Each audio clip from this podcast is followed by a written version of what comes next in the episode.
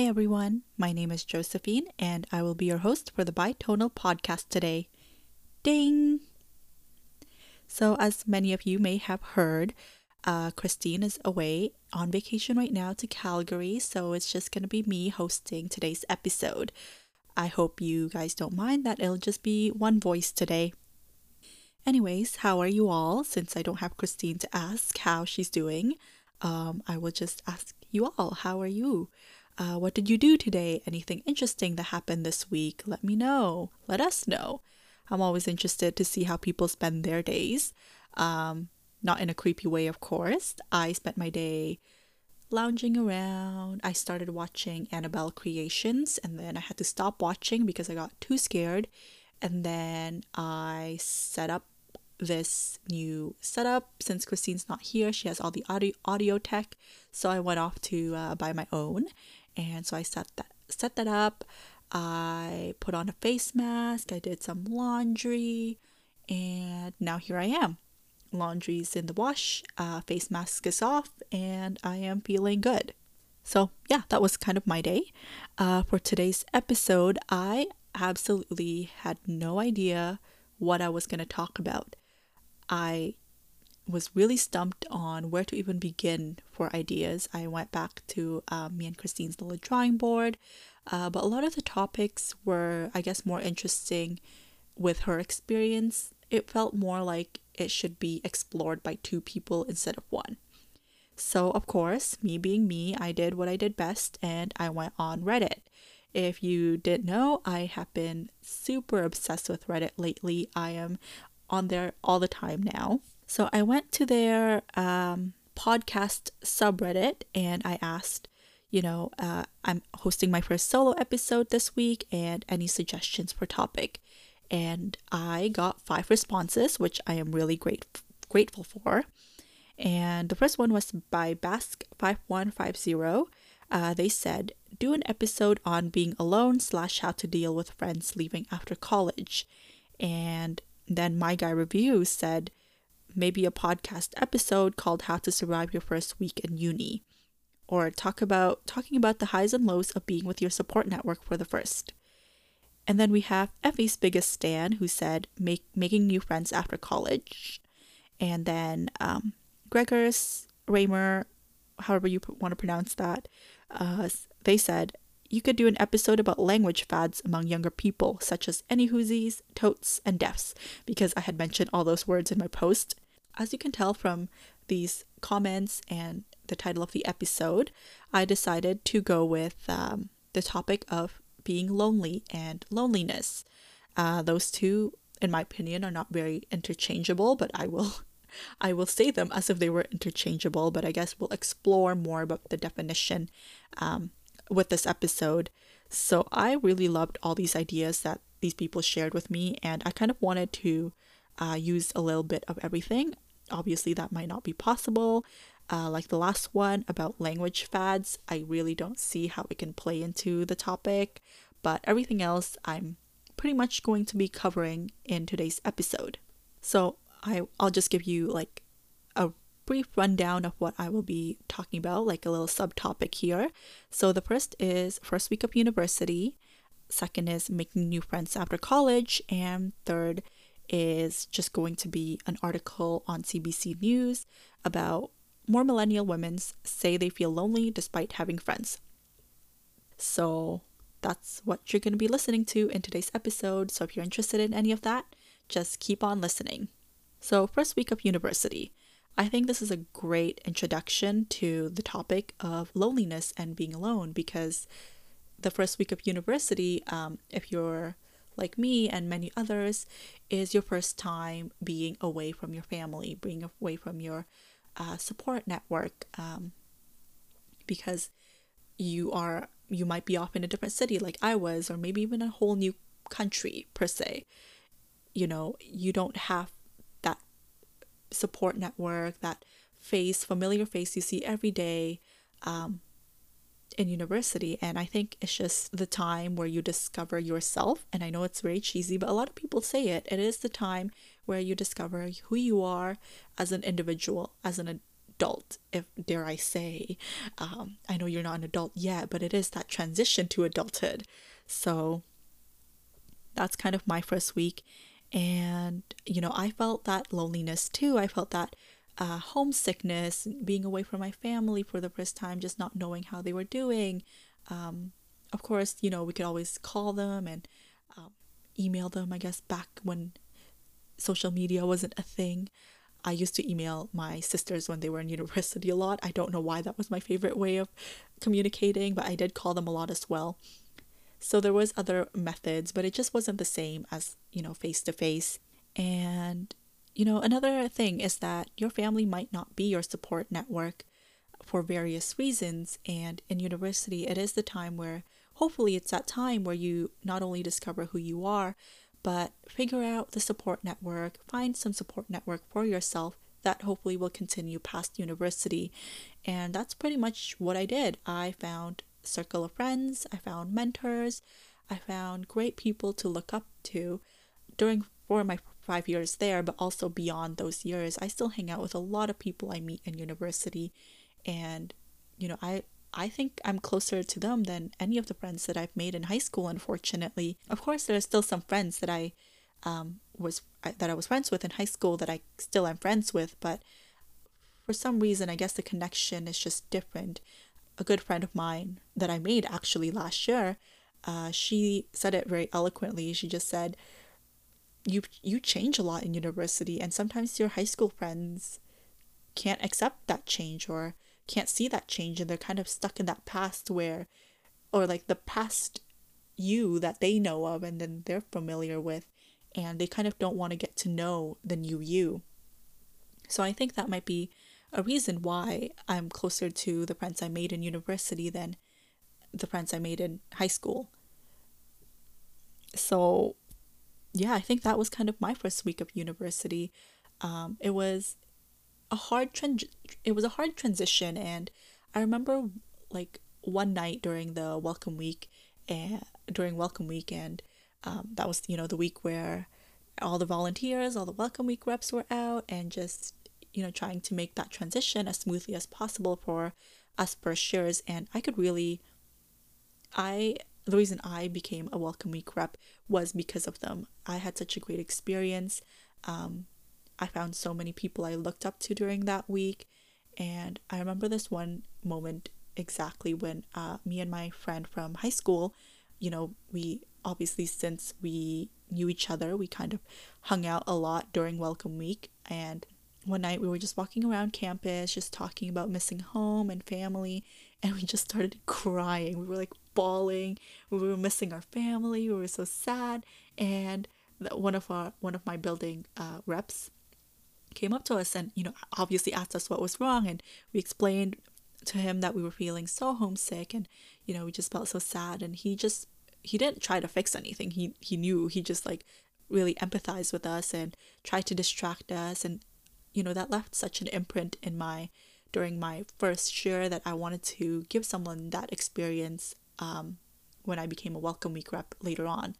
So I I thought the first week was hard and but you get used to it. You get used to being alone. You get used to like doing things by yourself. And i think a lot of people in university um, they find they find that sense of freedom and they can't get back to it like right now i'm living back home with my parents and i'm like whoa what do you mean i can't go out whenever i want to what do you mean i have to still like you know out of respect let my parents know where i'm going and not saying that it's a bad thing i don't mind it but sometimes you know, when you're alone, you literally don't have to wait for anyone.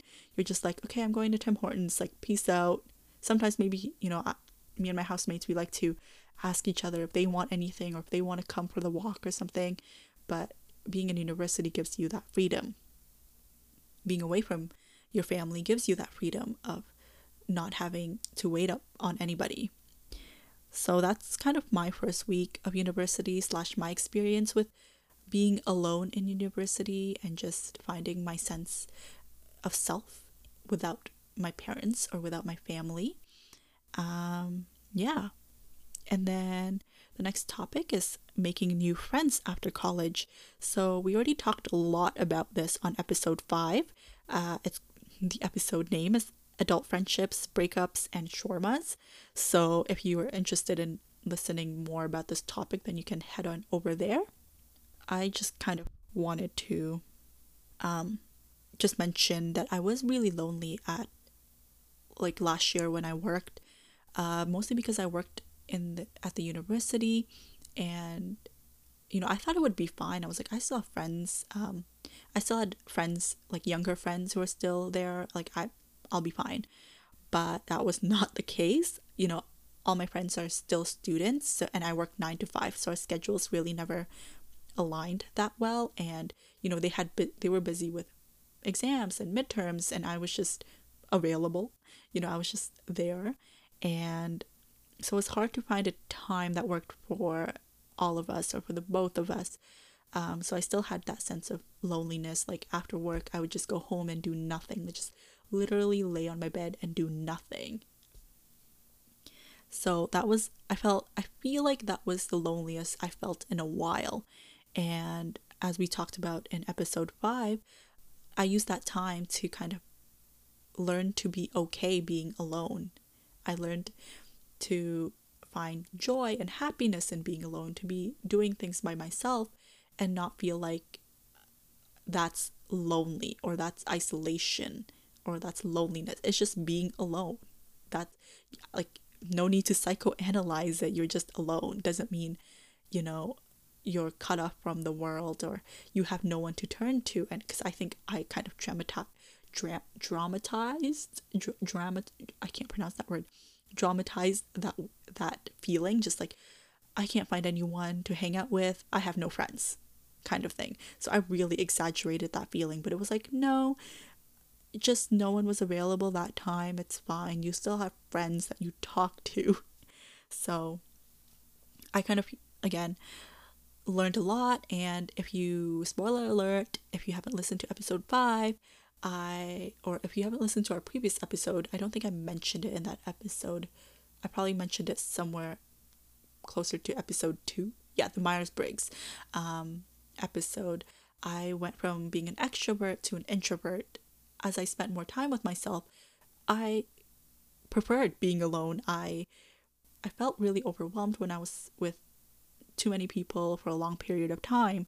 So take it as you will.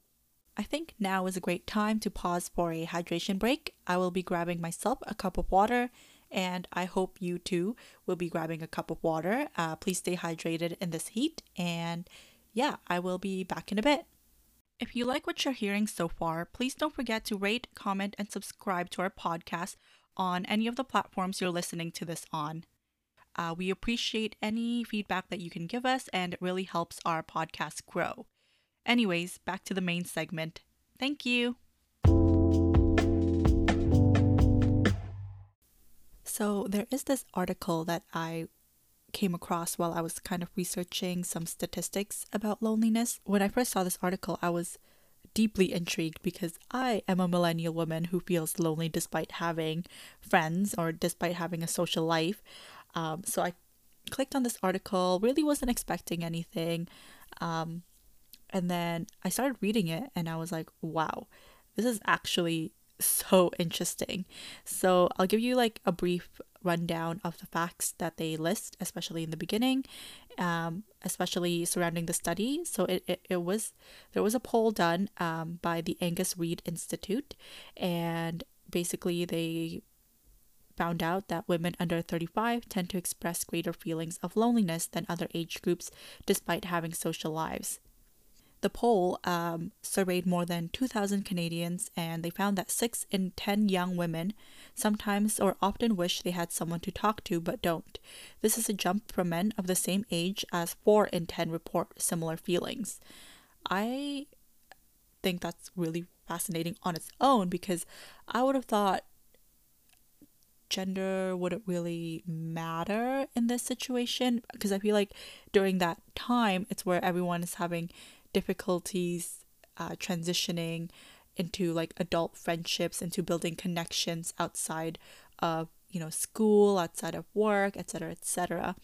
So I, I did think there'd be a huge discrepancy between um, male and female, but I guess I guess there is, and I just find that super interesting. And they do um, break it down even further on why that may be. So you know, some of the reasons is that after school, after university, after work, whatever, like friends just drift away. They move somewhere else. Uh, like geographically impossible to meet to meet up with them. Um, and then there's like scheduling and timing and just like various reasons that they go through. So they also got Joshua Peters uh, to come in and talk about this a little more in the article. So he is a psychotherapist at the Center for Interpersonal Relationships and he kind of goes into more details about why women of that age may be feeling more lonely and i think it could be uh, applic- applicable to other age groups to also male um, but I guess this just this article focuses on uh, younger females. Uh, so he says vulnerability is the bedrock necessary to create strong, intimate, and comforting relationships. That was when I knew that I was really going to like this article. I think that it is absolutely true and necessary to to be to be able to be vulnerable with someone you consider a close friend. And this kind of ties into the second topic of what is a good friend. Do you have a set definition? Do you have a set kind of criteria that you have that someone has to meet for you to consider consider them a good friend? In episode 5 when we talk about adult adult friendships, we just kind of gloss over the meaning of friendships and what you consider a friend. So like is work friend a friend? Um, but this kind of this episode will focus more on maybe your definition of what is a good friend. My definition of a close friend is quite simple. It's just someone I can be vulnerable with. And I know that sounds really broad, but someone I can actually not be afraid of showing some more emotions with. Um, I tend to be more reserved nowadays with my stories, with my experiences, and that's because in first year or in yeah in my first year of university i was very open i i took the same concept but i just went the opposite way. I thought that if i was vulnerable with someone from the get-go they would consider me a close friend because i showed them i proved to them that i trust you enough to be vulnerable with you. Now we're close friends. And of course that kind of backfired because a lot of people were really uh, scared off by that. You know they they they probably questioned why I was exposing myself to them so much in our like first meeting kind of thing. And I shared a lot of my stories with my mental health and without their consent and that's something I deeply regret now not because of like the stigma or anything but because I didn't take into consideration about their mental health or their feelings at that time. I didn't ask for permission to unload on them, so I felt really bad about that. And that's kind of where I learned uh, that to be more reserved, to be a little more private with some things until I basically trust them enough to share some of my stories with. There, to me, there's no checklist that I go through to make sure that they have the criteria that meets so that they can be a close friend so that I can be vulnerable with them. It's just more, you know, when things are right, you just kind of I play it by feelings by intuition. As I talked in the uh, Myers Briggs episode, I my intuition is very high. I am an INFP, so take that as you will. Um, so I do share a lot of my personal feelings mostly to my close friends instead of just my general friends. And I do make more of an effort with close friends than um, than I would with like with my work friends or something like that. And yeah. So, going off the topic of good friends, um, in the article, they actually listed that 35% of Canadians say that they wish they had more good friends. And, you know, again, so again, Peters goes more into details and says, um, sometimes all it takes is lowering your expectations of others. We may feel like our friends aren't good enough because we hold them to unrealistic standards.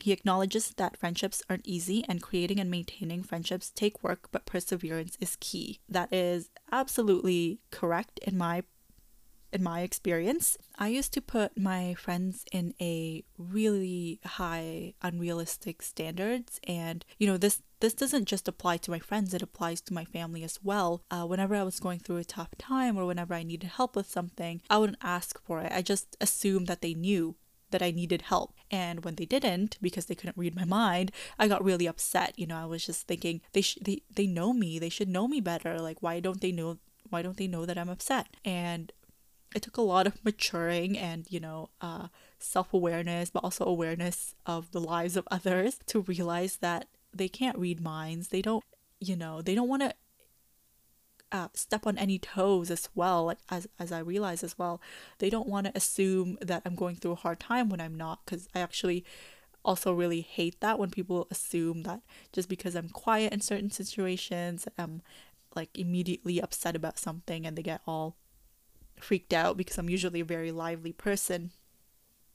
I think it's really important to note that you shouldn't be holding these expectations for your friends or for your family members or someone you want to create a relationship with because I think it just damages the relationship is because it just feels like you don't trust them in a way. And I know that sounds kind of counterintuitive like you don't you you think um you're in a good relationship with them so they should know how you feel etc etc but in my eyes it's more like this person didn't trust me enough to tell me that they were feeling bad that day, or this person um, wasn't comfortable enough to share with me that they were upset about something. And to me, that sounds very um, inefficient, I guess you could say. Something that may be resolved or something that could easily be talked about, could have been fixed in like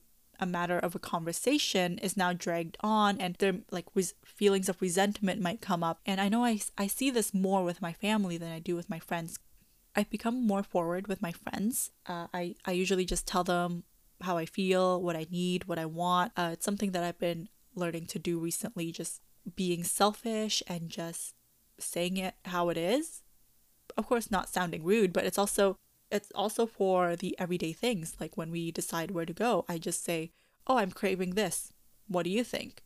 You know instead of being like instead of before what i used to do was just having them choose like oh you know i'm good with anything. It's up to you. Don't worry about it. Like i'm pretty easygoing. I i can now voice my preferences and my choices without feeling guilty because i find it more effective i find it more useful and productive to share my feelings and what i want rather than kind of gauge how they're feeling, gauge, you know, what they may want, and then make assumptions about it.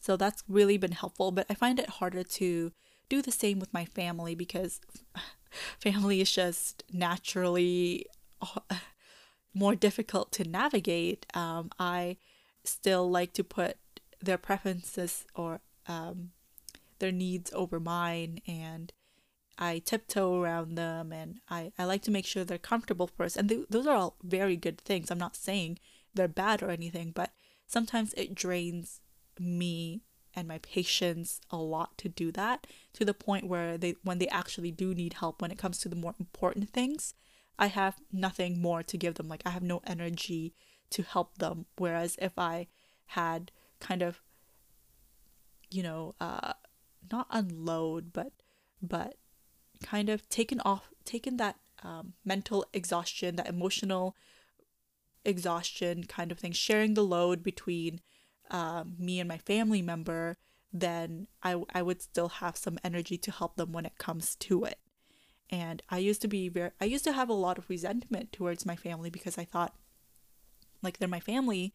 Why don't they know that I'm upset? Why don't they care enough about me to to know that I'm upset? And as I grow older, it's just it's it's it sounds very selfish to think that because especially with my parents, um, I I put the I when I was a child, I put them on a pedestal. They're mom and dad. They're like superheroes. They're they can do anything.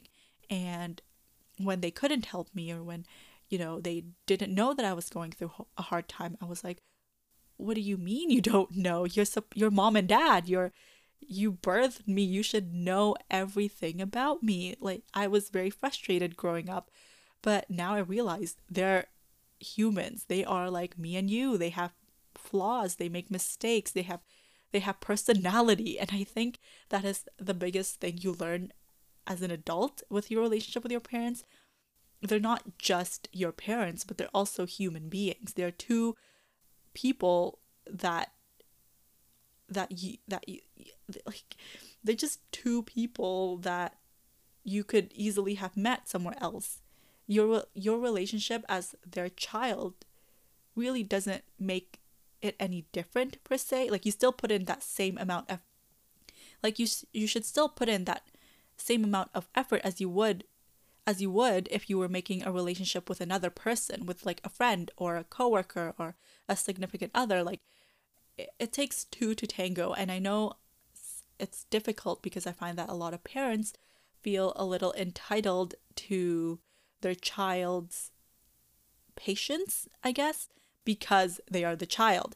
And it's it's a two-way street. Um, i understand that you can't be accommodating to your to your parents 100% but you just have to understand that they are also human beings and you know you can't expect too much from them because i'm pretty sure there's a lot of things you can say about your parents um, like how you want them to be how you prefer them to be but they could easily say that about you. You're not the perfect child either. They could easily say oh i wish you were like this but you're not and they're not and so you're not entitled to that version of them.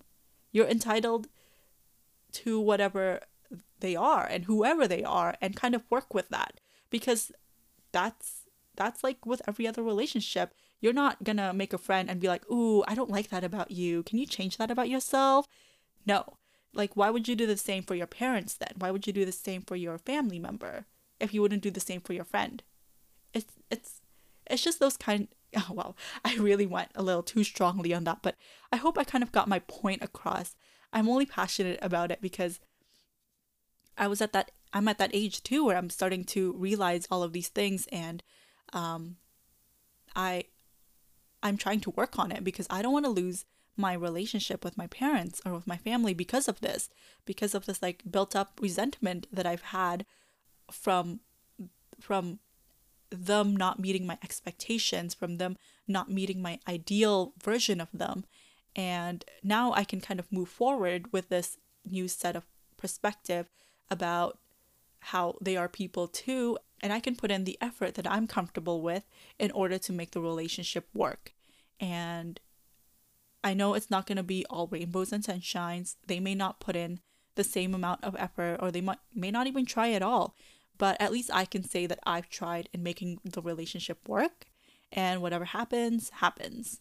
The second part of Peters' statement is creating and maintaining friendships take work, but perseverance is key. So, uh, again, me and Christine, we talked a lot about this in episode seven, Gentle Debates, where we talk about what do women really want. And we talk about how effort is just key to making any kind of relationship work. And so I'm not going to talk too much about it because we already talked a lot about it in episode seven. So if you're interested in that, just check it out. But it's it's the same spiel, you know. It, you put in the effort, they put in the effort. That's how a relationship works. You feel good that they, you know, take care of you, and they feel good because you take care of them. Like that's that's that, it is what it is. It's all about effort. So the last heading under this article that I kind of wanted to talk about, which I found super fascinating, but I really don't have enough experience for this, is work environment. So, the article says that loneliness could also be a side effect of more millennial women moving into traditionally male dominated spaces like the corporate world. And wow, this blew my mind. I was like, that is actually true, or I could actually see that happening. Um, so, I'll just read you a couple more sentences from the article.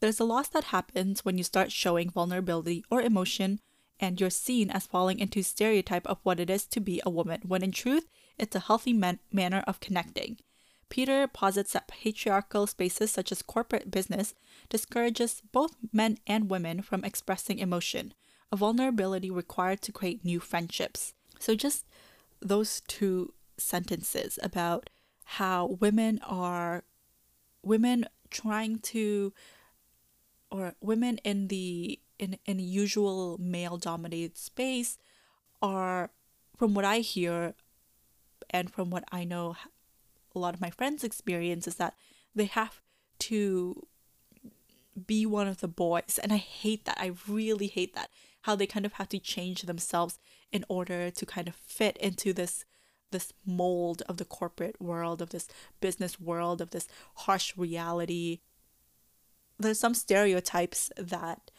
that are so so so so negative for women in in male dominated spaces.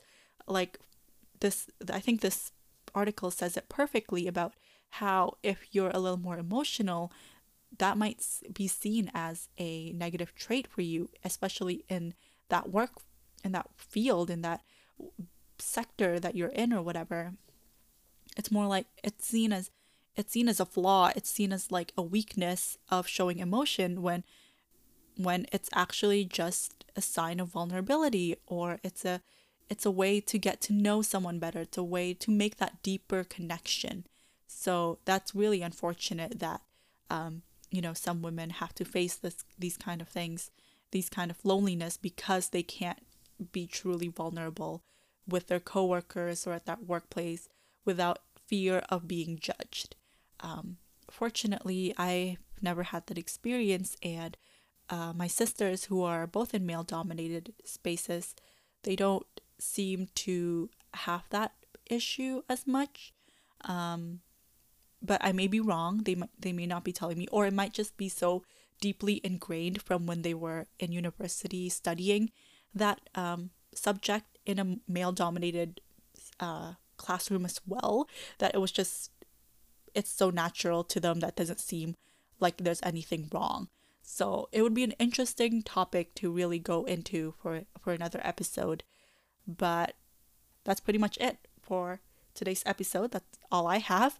Um, if you have any comments about any of the things that I've discussed today, so maybe I could shoot out some questions, some call to action questions.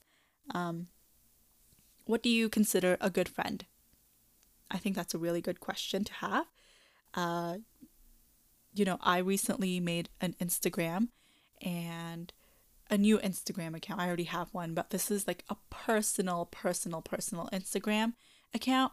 And I think I'm only I'm only following like five people on there. Three of them, four of them are actual people. I can't even remember anymore, but this Instagram really made me uh, question who I consider a close enough friend. And I know that sounds really like judgmental or it sounds really harsh, but it's for me in my head it's more like who do I trust enough to let into my personal space? And I I really can't say it any better than that because this account is my personal space. I just post whatever I feel like posting. Um, it's not it's not a place for me to show like pretty pictures. It's just me and my everyday life. So me going on a run. Wow, I'm proud of myself today. Takes a picture great, post it on Instagram. And I don't really think about it, but I post it on that personal Instagram account because I just want my close friends to know that I'm proud of myself or that I'm running or that I'm doing this without feeling like without feeling like they're going to judge me because I know they're not. So take that as you will. Do you think that women in male dominated spaces are lonely because they do not have that connection, that vulnerability with their coworkers or with their friends in that same field. I think that's a really good topic and I really would love to hear your input about that. So I think I'll leave you to I'll leave you with those two questions for now. If you have any other comments, please please please reach out to us. You know, we're on Facebook, Twitter, Instagram, Tumblr, and you can also email us if you have any topic suggestions. So I hope you guys enjoyed today's episode. And yeah, I never get to say this part, but on behalf of Christine and I, thank you for listening, and we will see you next time. Bye.